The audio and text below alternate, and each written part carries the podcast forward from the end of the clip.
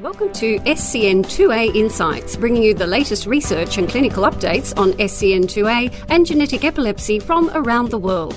Hi, I'm David Cunnington. And I'm Chris Pierce. Our son Will has SCN2A. One of the hardest things we've faced as parents throughout the years is not knowing.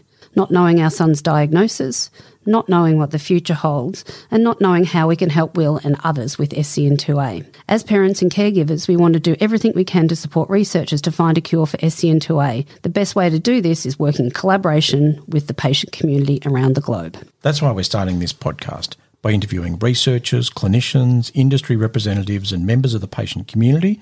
We hope to better inform everyone working on and impacted by SCN2A. Keep up to date with the latest updates by subscribing to this podcast. Or get regular updates on SCN2A through SCN2A Australia's Facebook or Twitter at SCN2A Australia.